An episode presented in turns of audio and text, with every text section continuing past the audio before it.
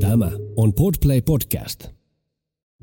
Silloin varsinkin niin kun ne loppu, loppuaikoina, että niin muistan sitä monen kanssa jutelleen, niin että mitä, mitä ne muut miettii, tuossa on hääkuvaa ja, ja häät juhlittu ja meillä on kämppä tässä ja on lapsia ja kaikkea, että, että, että mitä kaikkea siellä on niin kuin taustalla, että enemmän pysty ikinä niitä kertomaan, että miten ihmeessä siitä pääsee eteenpäin.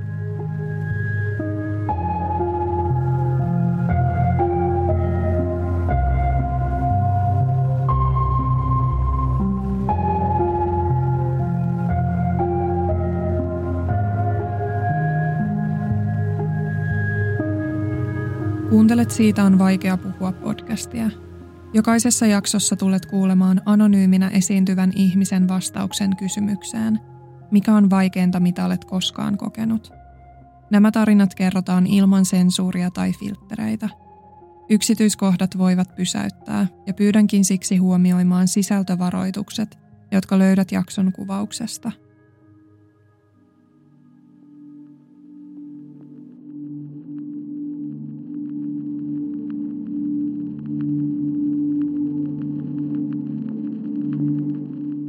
Joo, mun elämä oli silloin nuorempana, silloin 17-vuotiaana ennen kuin tapasin tota ex-miestä, niin semmoinen niin kavereita oli paljon jo ystäviä ja menevä, menevä ja juhlittiin, jos niin voi sanoa, mutta semmoinen ehkä tavallinen töissä kävin kolmessakin töissä välillä yhtä aikaa ja ahkera tekijä lukio. Lukiossa viimeisiä tai toista vuotta, kun olin silloin menossa, että monessa mukana jo silloin nuorena. Ja meidän suhe oli semmoinen, ähm, no voisi sanoa, että aprillipilaa, koska se tapahtui ensimmäinen 4.94, että sen muistan, mutta se aprillipila tietysti paljastui vasta paljon, paljon, paljon myöhemmin.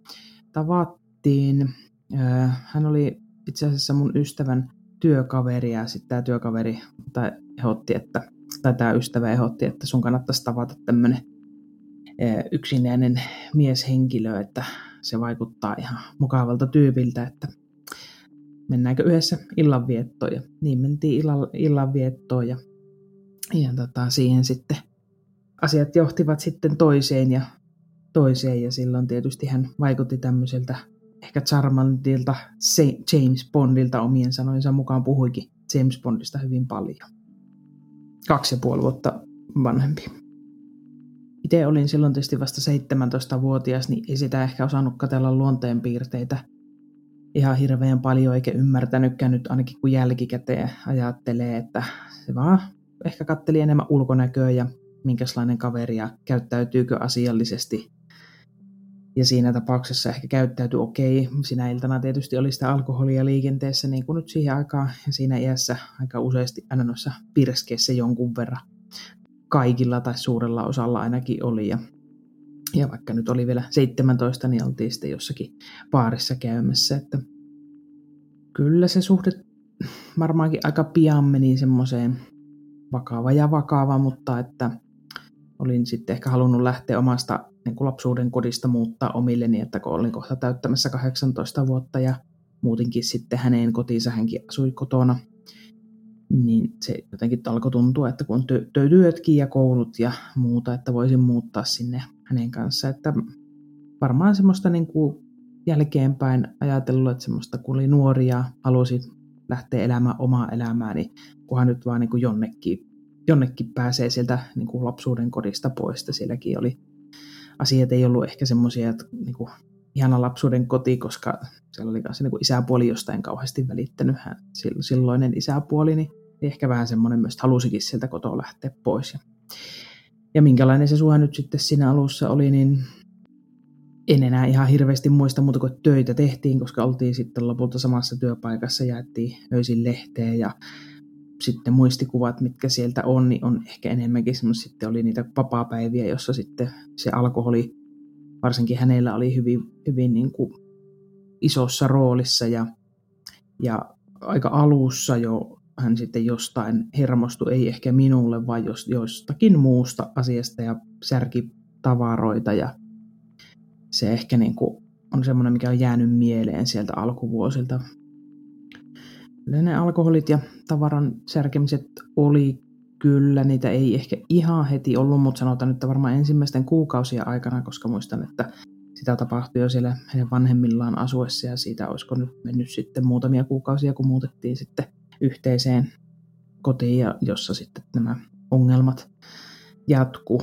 Toisaalta olin kotonakin nähnyt semmoista, että äitini, jos hermostui jostakin, niin saattoi myöskin jonkun tavaran hajottaa, että sitä ei ehkä sen takia pitänyt niin hirveän vakavana asiana, että eikä testi siinä iässä jotenkin osannut sitä hälytysmerkkinä missään kohdassa ehkä paljon aikaa pitää. Ja sitten hän osasi aina tulla, tai tuli aina hirveästi pyytelemään anteeksi ja en enää koskaan ja muuta. Että, mutta mitään niin kuin minun, minun kohdistuvaa väkivaltaa ei ensimmäisenä vuosina ollut.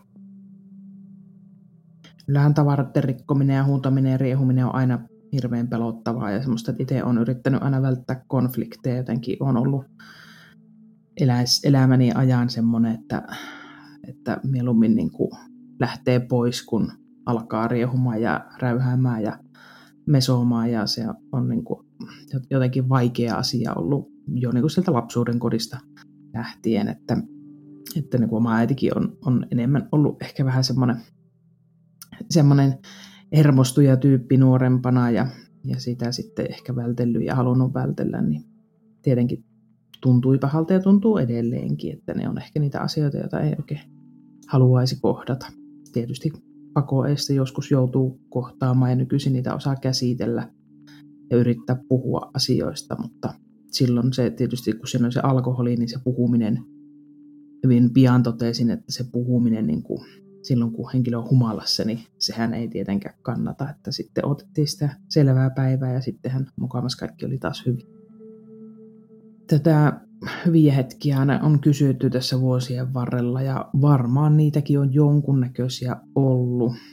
Että mitä sitä nyt nuori ihminen, kun on ihastunut tai rakastunut, niin kaikkihan ne silloin justi on vähän vaaleanpunaisten silmällä siellä läpi katsottavissa ja, ja ne saattoi olla jotakin elokuvan kattomista yhdessä tai musiikin kuuntelua, mutta sitten kuitenkin valitettavasti jälkeenpäin, kun miettinyt sitä hirveän paljon, että mikä niin piti ne kaikki vuodet yhdessä, niin ehkä vaan sitten enemmän semmoinen tapa ja tottumus, tai että kunhan nyt siinä on jonkun kanssa ja ei, ei vielä niin osannut oikein olla semmoinen itsenäinen ja, ja sanoa, että hei, mulla mul on itsemääräämisoikeus asioihin.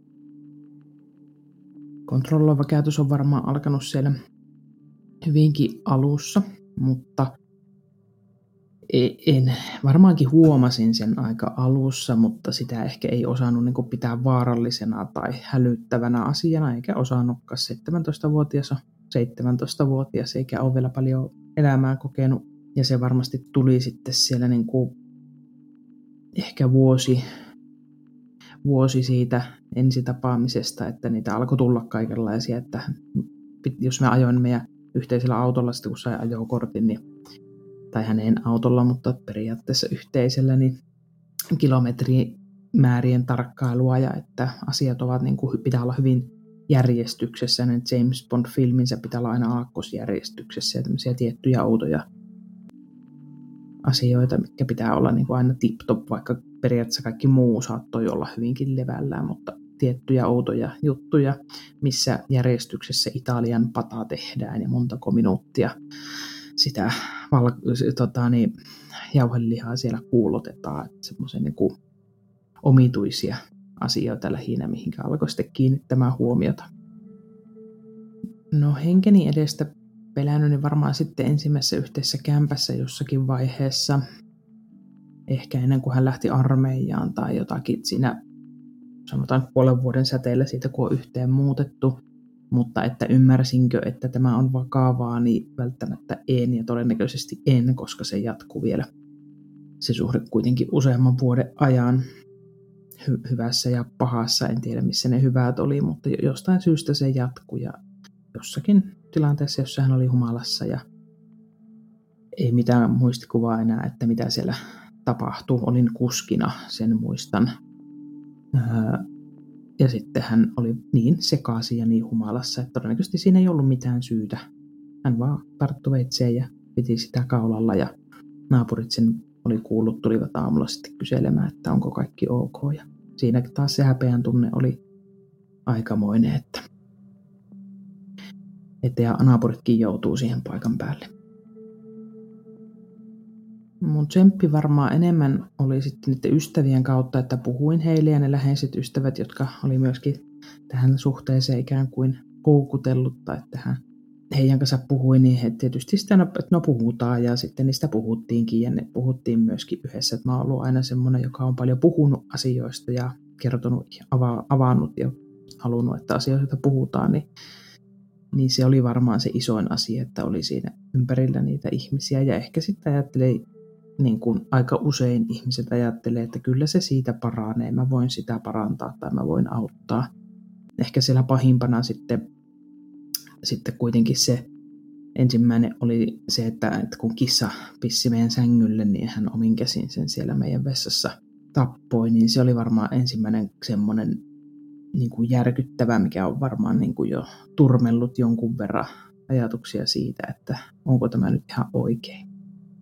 Hän meni kissan kanssa vessaan ja kuulin siellä vaan mäiskettä ja sitten hän tuli kohta sanomaan, että sinne ei kannata mennä ja siellä oli myös toinen kissa, mutta se oli sitten se toinen kissa meni jotenkin aivan sekaisin ja hulluksi. Ja en sitten mennyt sinne vessaan ja tiesin mitä on tapahtunut, mutta se oli aikamoinen katastrofi jotenkin henkisesti.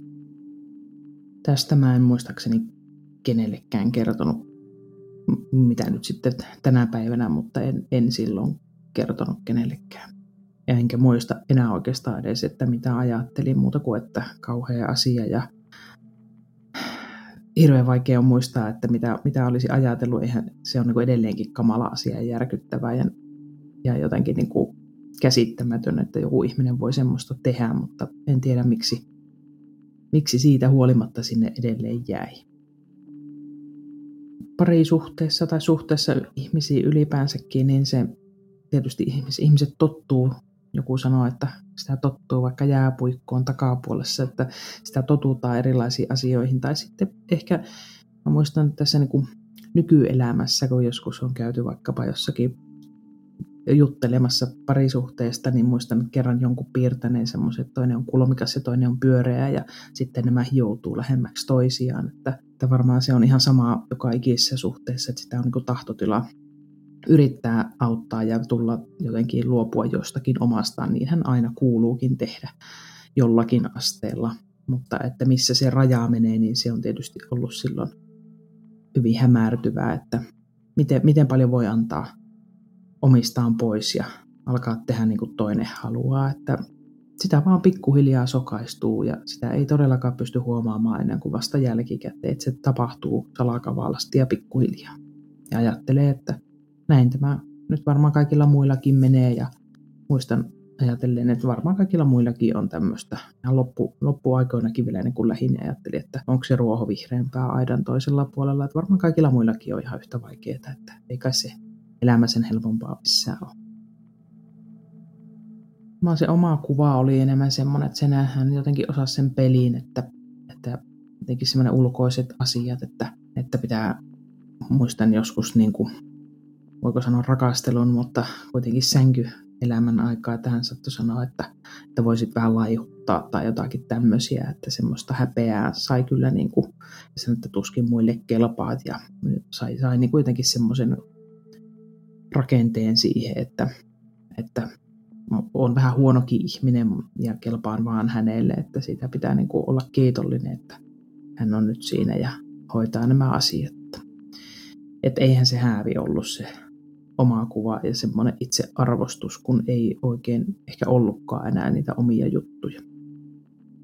Mun ystävä sanoi jälkeenpäin, että muistatko Sanna, kun sä sanoit vielä viikkoa ennen häitä, että, että voisiko vaan niin jättää kaiken ja lähteä. Ja semmoisen mä olin unohtanut itse totaalisesti, että se on ollut vaikeaa aikaa ja ehkä semmoista, niin kuin, että sitä on mennyt vaan naimisiin naimisiin menemisen ilosta, eikä siitä, että olisi turvaa ja rakkautta ja yhteistä tulevaisuutta vaan enemmän semmoinen tyttömäinen tyhmä ajatus, että kunhan nyt pääsee naimisiin.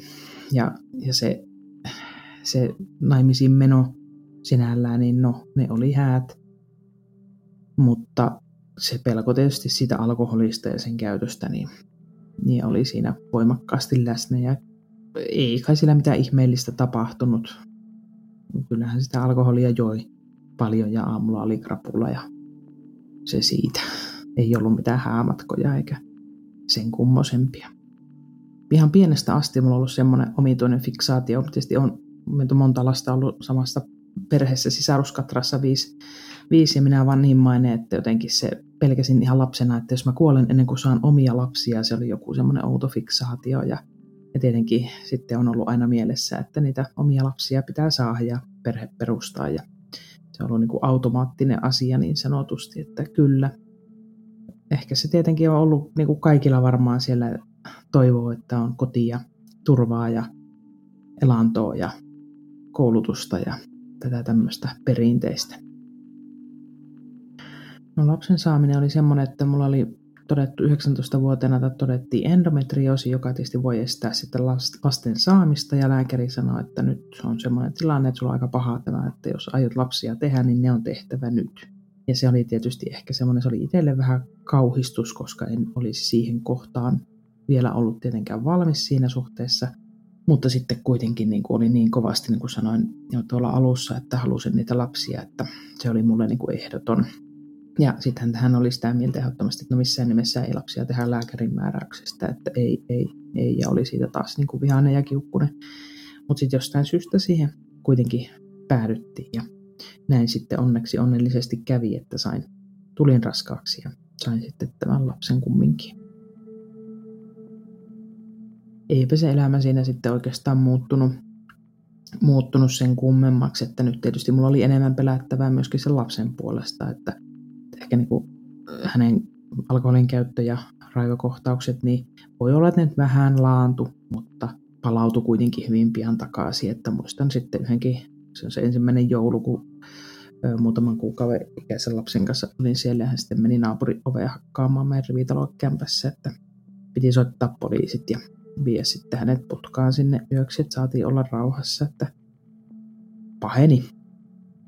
Sai jännittää, että mitä hän nyt käy ja se, että, että jos toivoi vaikka, että toistko kaupasta karkkia, niin se oli mynttoni aski, jota niin kuin tänä päivänä edelleenkin huvittaa, tai kun tultiin sairaalasta kotiin ja pyysit, voitko tuoda ruokaa, koska oli sektio ollut ja leikkaus iso ja lapsen kanssa kotiin, niin hän toi sitten sieltä niin kuin kaupan pakastepitsoja tai, tai näitä tämmöisiä roiskeläppäpitsoja ja sitten oli isyyslomalla siinä ja alkoi sitten juoda viinaa kotona toi sixpackin ja itselleen ja sitten näitä pitsoja minulle, että lämmitä tosta niitä. Että, että kyllähän se oli aika ankeeta, se, mutta se lapsi tietysti oli minulle se elämä ilo siinä kohdassa, joka jakso sitten kannatella ja pitää minua jollain tavalla, niin kuin, että kyllä tämä tästä vielä johonkin suuntaan, mutta että mihin suuntaan, niin kyllähän se oli aika semmoista synkkää tai mustaa tai että miten tästä niin mennään eteenpäin. Että varmaan just se, että mitä olin kaverille sanonut, että,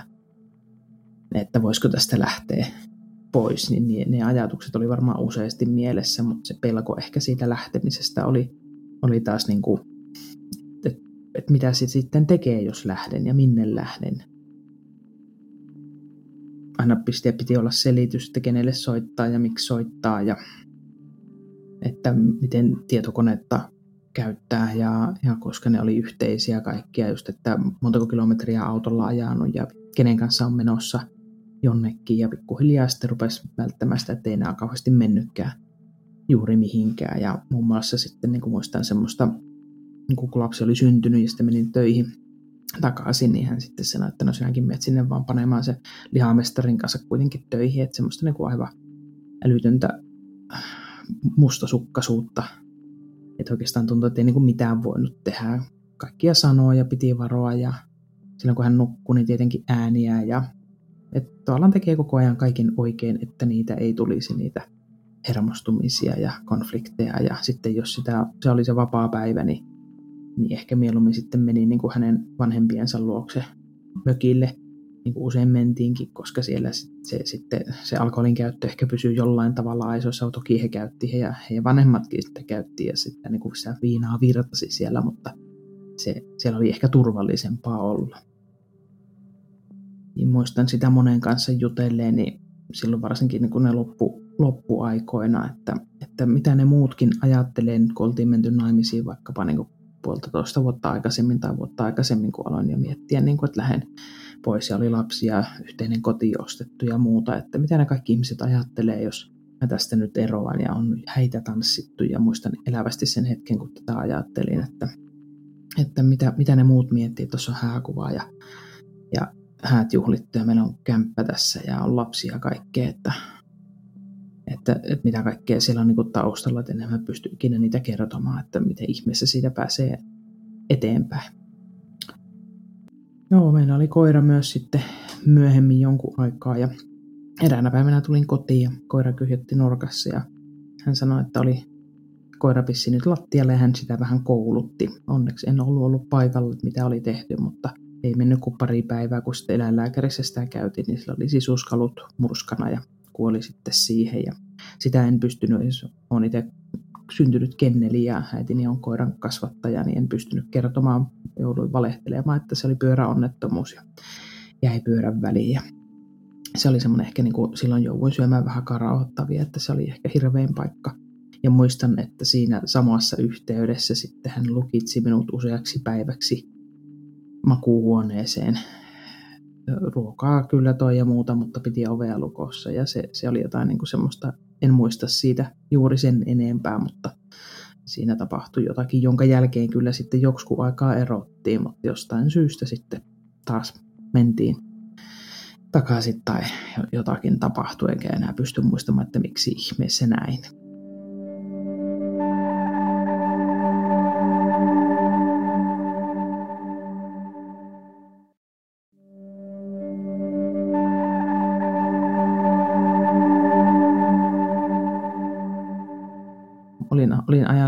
Että lasta imetän pitkän aikaa ja näin kaikki jutut olin lukenut ja muuta. Ja kolmen kuukauden kohdalla neuvolassa sitä keskustelua kävi, että maitoa ei vaan tule. Ja sitten todettiin, että se elämän tilanne on semmoinen stressaava ja se, sen takia se on niin kuin käytännössä mahdoton. Tähän sitten lohdutti, että kyllä ne lapset sillä tuttelillakin kasvaa, että muistan sen semmoisen hetken sieltä, sieltä että olihan se, niin kuin se, että mulla oli enemmän nyt sitten huolehdittavaa, että koska hän oli sen kissan tappanut ja sitten myös meidän koiran silloin, niin se, että mitä käykö sille lapselle jotakin.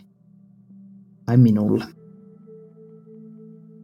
Kyllähän sitä eroa on varmasti niin kuin koko sen kuuden vuoden ajan niin miettinyt jatkuvasti. Ihan viikoittain ihan varmasti. Ja niin kuin kavereiden jututkin jälkeenpäin, niin kyllä se on sitä ollut. Ja välillä on siinä erottukin. Että, että se, tietysti se viimeinen niitti oli sitten se, että sitten hän minua löi silloin 2000 alkuvuodesta. Oltiin äskettäin muutettu yhteiseen niin omaan omistuskämppään ja lapsi oli semmoinen puolen vuoden ikäinen ja silloin mä sanoin, että päätin, että nyt kävin poliisiasemalla ja että nyt lähden ja aloin valmistella hiljaisesti sitten sitä lähtemistä, koska ei voinut vaan ilmoittaa, että lähden, koska se olisi todennäköisesti koitunut jomman kumman tai kummankin kohtaloksi jollakin tavalla. Niin aloin valmistella sitä pikkuhiljaa, että vein tavaroita äitini luokse Jyväskylään ja sille, että jotenkin tämä pitää nyt niin kuin, mun pitää sieltä niin kuin hivuttautua pois. No se varmaan se tunne päällimmäisenä oli ehkä osittain vähän jopa helpottunut. Nyt mulle tuli syy lähteä. Se oli varmaan se semmoinen sen takia, että on, on tämmöisiä ja kävin poliisilaitoksella, että olin niin ajatellut sitä asiaa pitkään, että saadaan sieltä niin kuin ja merkinnät siitä, siitä tapauksesta, että helpotus oli varmaan kuitenkin, mutta toisaalta sitten samaan aikaan ihan hirveä pelko, että miten, nämä, miten mä tuun selviämään elämässä ja mä joudun aloittamaan nollasta, ei ole rahaa, ei töitä, irtisanouduin töistä ja kaikki, kaikki oli niin todella auki pienen lapsen kanssa ja muuta, että, että se niin kuin uuden elämän aloittaminen toisaalta niin kuin helpottavaa, mutta toisaalta pelottavaa, että tulee olemaan pitkä ja kivinen tie vielä pitkään. Mä tein sitä hivuttautumista sillä tavalla salassa, että hän ei missään nimessä pystynyt näkemään eikä tiennyt, että mitä tapahtuu. Ja onnistuin sen tekemään hyvinkin pitkälti niin, että olin jo saanut oleellisimmat asiat sieltä niin kuin ikään kuin turvaa ja jemmaa. Tiesin, että loput sinne jää. Sitten siinä vaiheessa, kun mä ilmoitan, että nyt aion erota, niin, niin tota, tiesin, että sen jälkeen alkaa se sota, todellinen sota. Ja tietenkin se pelko siitä, että no mitä sitten, sitten tapahtuu, mutta muistan, että olin sen äitien päivän esimerkiksi täällä Jyväskylässä, niin hän oli sitten ostanut oikein lehteen. Olin ollut siis usein pidemmän aikaa, niin olin ostanut lehteen Savon Sanomiin äitien päivä onnittelun oikein lehteen. Mutta olin jo siinä vaiheessa päättänyt, että häivyn eräänä päivänä, joka on hyvin pian. Mutta sitten kun sen ilmoituksen tein, niin, niin en muista mitä sitten tapahtui. Todennäköisesti tein sen niin, että en ollut siellä kun ilmoitin. Sanoin vaan, että en enää tule. Olen laittanut avioerohakemuksen menemään. Ja sittenhän se alkoi tietysti se puhelimessa uhkailu, että katson sinua ikkunasta ja näen mitä teen ja teet ja tulen kohta sinne, vaikka en edes tiennyt missä olen. Ja oli siinä vaiheessa, oli onnistunut järjestelemään itselleni oman, oman kännykän ja auton laina, että pystyin liikkumaan ja asioita hoitamaan. Kesää silloin 2000, että olin ollut tässä parisen kuukautta järjestelemässä näitä asioita toisaalla ja, ja olin sitten muuttanut, kun en halunnut mennä sinne äitin luoksekaan, koska mä tiesin, että sinnehän se tulee tietenkin, niin löysin sitten tämmöisen kirjekaverin, jonka luokse muutin Lieksaan ja ja hän oli sitten löytänyt mun sieltä meidän tietokoneelta, joka oli vielä jäänyt sinne, niin oli löytänyt nämä sähköpostit. Ja se oli tietysti jo semmoinen, että hän uhitteli sitä ennen pitkään, pitkään puhelimessa jo ennenkin, että, että näin on tehtävä. Ja sitten tässä on tämmöinen mielenkiintoinen kuvio, että kun yhteinen lapsi, niin sitten sosiaaliterit on niskassa koko ajan, että sun pitää tulla sitä lasta näyttämään, sun pitää viedä se lapsi sille isälle, koska lapseen ei kohdistu mitään väkivaltaa eikä mitään muuta. Ja ja se oli niin kuin ihan hirveitä tuskaa. Hän kerran muun muassa otti sen lapsen ja katosi vuorokaudeksi jonnekin. Ja se on aivan niin kuin järkyttävä asia pienen vauvan kanssa, jonka kanssa hän ei muutenkaan hirveästi ollut. Ei onneksi ilmeisesti mitään tapahtunut, mutta, mutta, mutta ihan hirveetä. Ää, mutta tämä, tämä kesä silloin 2000, niin tiesin, että yksin en voi mennä. Sitä lasta pitää siellä näyttää saman tien samaan aikaan ja hain sieltä tavaroitani ja otan ystävän mukaan, että yksinään en sinne mene. Ja sinne kun mentiin, niin hän sitten tietysti käski sen kaverin sinne pihalle heti, että siellä sinne ei voi tulla samaan aikaan. Ja sulki ikkunat, että ei kuulu, kuulu mitään, mitä siellä tapahtuu. Ja aika pian sitten alkoi potkimaan heti sen jälkeen selkää. Ja tänäkin päivänä jostain syystä yhtäkkiä mulla aina silloin tällöin ilmestyy semmoinen mustelma selkeä, joka todennäköisesti on jäänyt sieltä joku ruhja. Mutta Mm, alkoi potkimaan ja sitten pikkuhiljaa jotenkin se tilanne meni siihen, että pakotti yläkertaa ja, ja sitten siellä siis alakerrassa olohuone ja keittiö ja yläkerrassa makuuhuoneet ja pakotti sinne ja tietysti piti ottaa se lapsi mukaan, kun se oli semmoinen alle vuoden ikäinen ja lapsi oli siinä sitten sängyn vieressä ja siinä hän sitten repi vaatteet ja hajotti silmälasit ja sanoi vielä, että näillä et enää ketään muita kahtele ja, ja kaikenlaisia solvauksia ja ja tota, kaiveli vielä oikein kondomit sieltä, että ei vaan jäisi jälkiä niin jostakin lipaston laatikosta. Ja, ja sitten siinä sit piti kaulalla ja kuristi ja, ja tota, teki sitten temppunsa. Ja minä yritin olla siinä hiljaa sen takia, ettei se lapsi pelkäisi. Ja toisaalta sitten myös ajattelin, että no niin, tämä oli nyt sitten vihoviimeinen teko, että raavin häntä oikein selästä, että saa sitten jälkiä jäämään, että jotain oikeasti on tapahtunut. Ja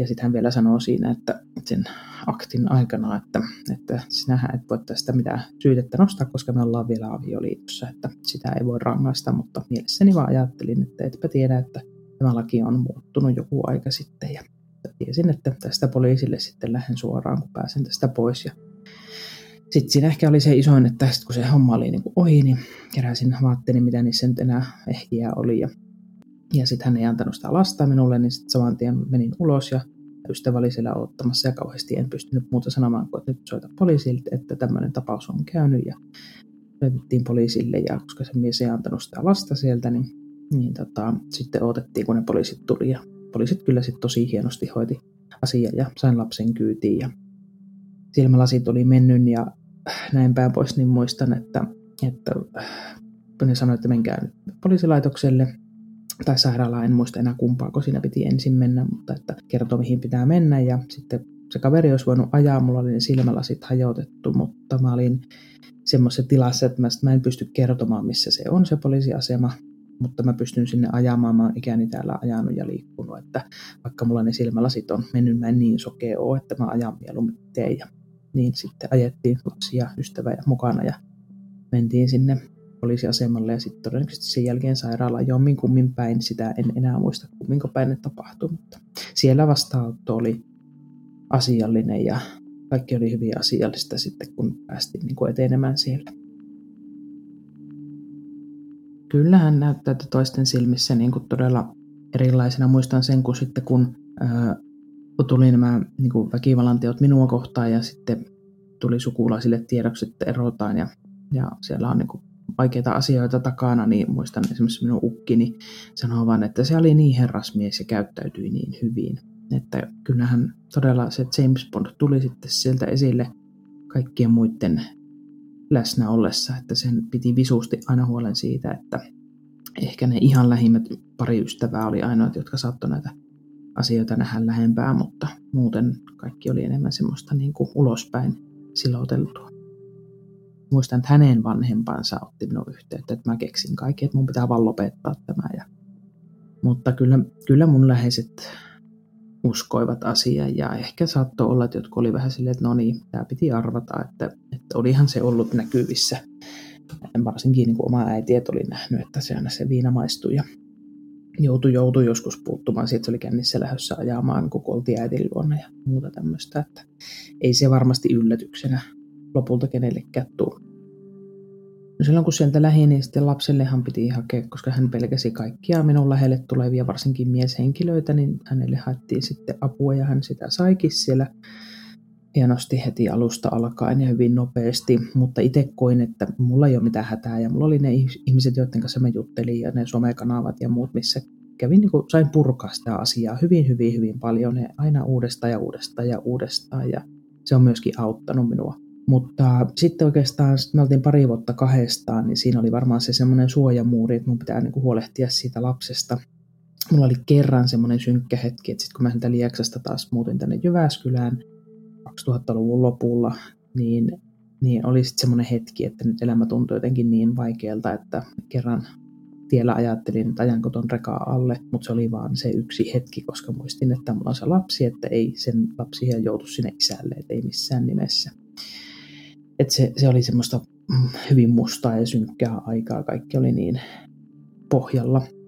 Mutta sitten se oikeastaan se oma, oma oikeastaan tuli vasta sitten, kun tämä nykyinen liitto tai parisuhde alkoi 20 vuotta sitten, niin, niin sitten ne alkoi tulla niin se, silloin uniin uudestaan ne asiat ja sitten kävin sen jälkeen itse terapiassa jonkun aikaa ja kävin niitä läpi. Ja tänäkin päivänä, että viimeksi tällä viikolla yhden haastattelun sattumalta myöskin annoin ja siinä huomasin, että miksi, miksi olen sellainen kuin olen. Ne kaikki on tietysti minua tavallaan kasvattanut ja totesin, että kun minä lähdin sieltä Kuopiosta silloin niiden pahimpien tapausten jälkeen tai sen kesän, kesän juttujen jälkeen ja asuin omassa kämpässä ensimmäistä kertaa Lieksassa niin näiden kaikkien jälkeen, niin päätin, että mulla on tulevaisuudessa aina oma puhelin, oma auto, oma tietokone – minä päätän kaikista asioista, mikä minuun ja lapseen liittyy, ja kukaan muu ei tule siihen sanomaan yhtään mitään. Ja se päätös on ollut niin hirvittävän vahva, että joskus se on myös hiukan haastanut nykyisessäkin liitossa. Ja tässä juuri miehen kanssa keskustelin, että olen tajunnut se oikeastaan vasta nyt, että se on sillä tavalla satuttanut ja ne asiat on ollut niin rankkoja, että sitä suojeluvitteensä sillä, että ei anna kenenkään tulla sanomaan, että ei kun nämä asiat pitää tehdä näin. En sano, että olisin hirveä hidalko, joka päättää kaikesta, mutta se on joskus hyvin vaikeaa tehdä kompromisseja suhteessa varsinkin. Työelämässä on vähän eri, mutta varsinkin suhteessa, että on sitä jäänyt ikuisiksi ajoiksi. Käräjäoikeuskäsittely tuli aika pian, oliko se jopa sama, samana syksynä se meni hyvin minun mielestä. Siinä tuli puolitoista vuotta ehdotonta, mikä oli mun mielestä oikeudenmukaista. Ja muistan, että olin itkunen ja semmoinen, koska tilanne oli aika tuore vielä siinä vaiheessa. Nyt tällä miehellä ei ollut asiaajajaa eikä mitään siinä, että hän sitten vaan sanoi, muistan kun hän sanoi sinne, että ai olenko minä nyt vangittu, että hänellekin se tuli vähän yllätyksenä, että hän oikeasti sai tuomion. Mutta sitten hän valitti siitä tietysti hovioikeuteen ja pari vuotta meni, kun sinne päästiin. Sitten mulla oli jo uusi elämä tämän nykyisen, nykyisessä suhteessa, niin, niin tota, oltiin sitten siellä hovissa sitä jälleen käymässä läpi, niin sitten se oli tietenkin, mä katsoin sitä jo niinku kauempaa, eikä enkä ollut enää itkuinen ja muuta, niin mulle jäi semmoinen olo, että niinku kaikki enemmän syytti minua kuin näitä tai tätä tekijää millään tavalla. Että se, se oli jotenkin hirveän absurdia. Ja, ja sitten lopulta, kun se tuli se tuomio, joka alenti, niin se tuntui niin kuin, että tämä ei ole rangaistus ollenkaan. Ja mä en sano, että rangaistus annetaan koston takia, vaan sen takia, että pitää olla oikeutta. Sitä on hirveän vaikea ulkopuolisen, joka ei ole tämmöisissä ollut tai kohdannut tai jo hyvin läheltä sitä katsonut, niin se, se ei ole yksinkertainen asia, että lähde vaan. Mulla oli muun muassa yksi ystävä, joka joutui samanlaiseen tilanteeseen ja sitten se uhkaaminen siitä, että se henki häviää häneltä, jos hän sieltä lähtee, niin oli niin voimakas, että hän ei uskaltanut viedä sitä edes sinne poliisille sitä juttua, koska pelkäsi niin paljon sitä, että se kestää kauan ja hän todennäköisesti hän voi menettää oman henkensä sen takia, että hän nostaa siitä jutun. Että se pelko on aivan hirvittävä niin sieltä ei ole ihan niin vaan helppo lähteä. Että niin kuin kerroin, että, että jouduin miettimään niin kuin tosi kauan sitä suunnitelmaa, että mä voin sieltä niin kuin pikkuhiljaa häipyä eli vetä ja olen jossain sellaisessa paikassa, josta hän ei minua löydä. Ja sitten on vielä tämmöinen yhteinen lapsi, jonka asioita, joka on ihan eri asia vielä tästä irtaalle.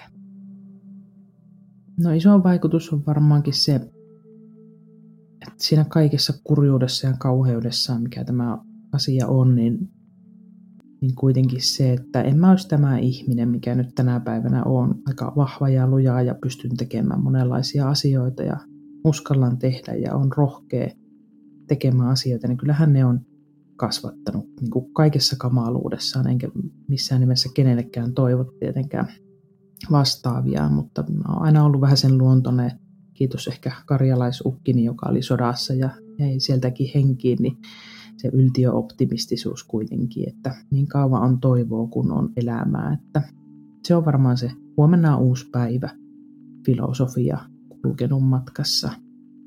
Ne on rankkoja asioita ja se, miksi mä näistä edelleenkin puhun nytkin 22 vuotta jo niistä tapahtumista, niin ei tietysti enää välttämättä minuun vaikuta hirveästi, mutta sitten taas toivon, että joku, johonkin muuhun, joka on nyt samassa tilanteessa tai läheinen on samassa tilanteessa, niin voisi päästä sieltä pois eikä tulisi perhesurmia tai muita vastaavia, että löytäisi sen rohkeuden puhua jollekin ensi- ja turvakotiin tai kriisipuhelimeen tai mihin tahansa ja pääsisi lähtemään pois sieltä, koska aina on toivoa, aina on elämää ja aina voi aloittaa alusta. Minäkin olen sen tehnyt ja nyt on turvallisessa liitossa, turvallisessa suhteessa ja elämä on hyvin olen tullut armolliseksi itselle ja elämälle.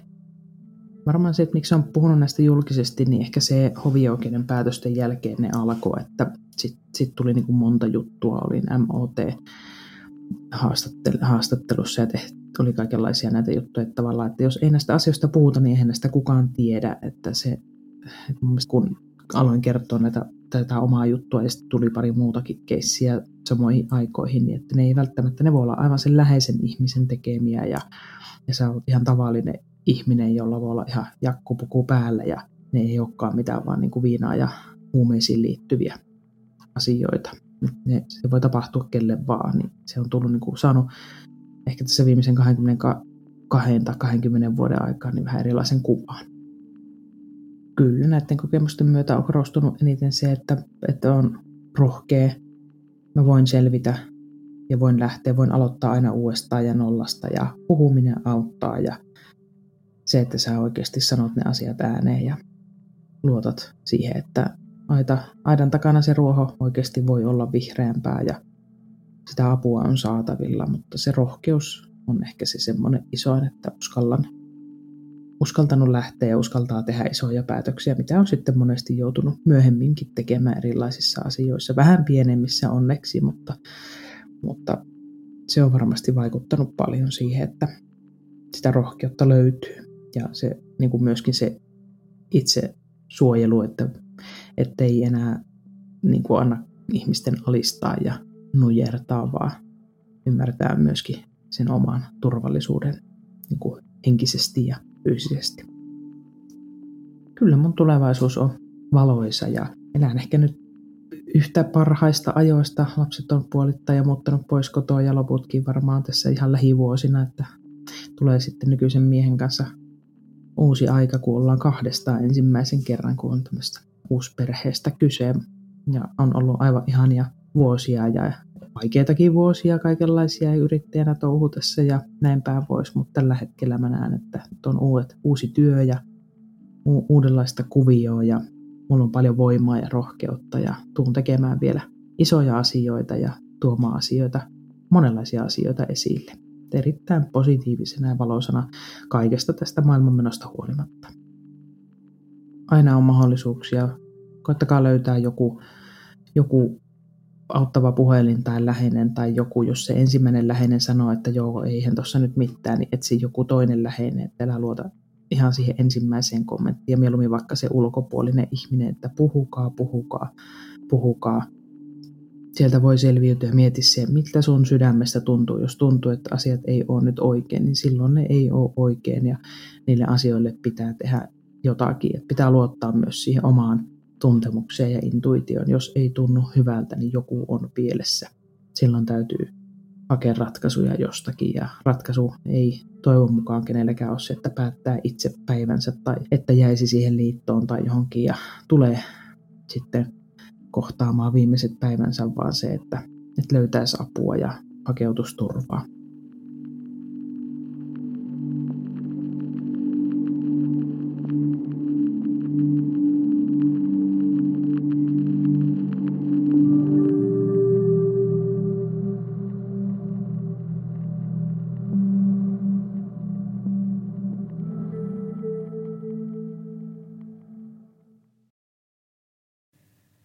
Olet juuri kuunnellut Siitä on vaikea puhua podcastin jakson. Jos päivän aihe kosketti sinua, suosittelen tutustumaan linkkeihin, jotka löydät jakson kuvauksesta. Jos haluaisit osallistua podcastiin ja kertoa oman tarinasi, voit lähettää hakemuksen osoitteeseen siitä on vaikea puhua at gmail.com. Siitä on vaikea puhua podcastin löydät myös Instagramista nimellä Siitä on vaikea puhua – Sieltä löydät muun muassa kuvan esineestä, jonka haastateltava henkilö kertoi muistuttavan häntä jaksossa puhutusta aiheesta. Kiitos kun otit aikaa päivästäsi kuullaksesi yhden ihmisen tarinan. Ensi kertaan.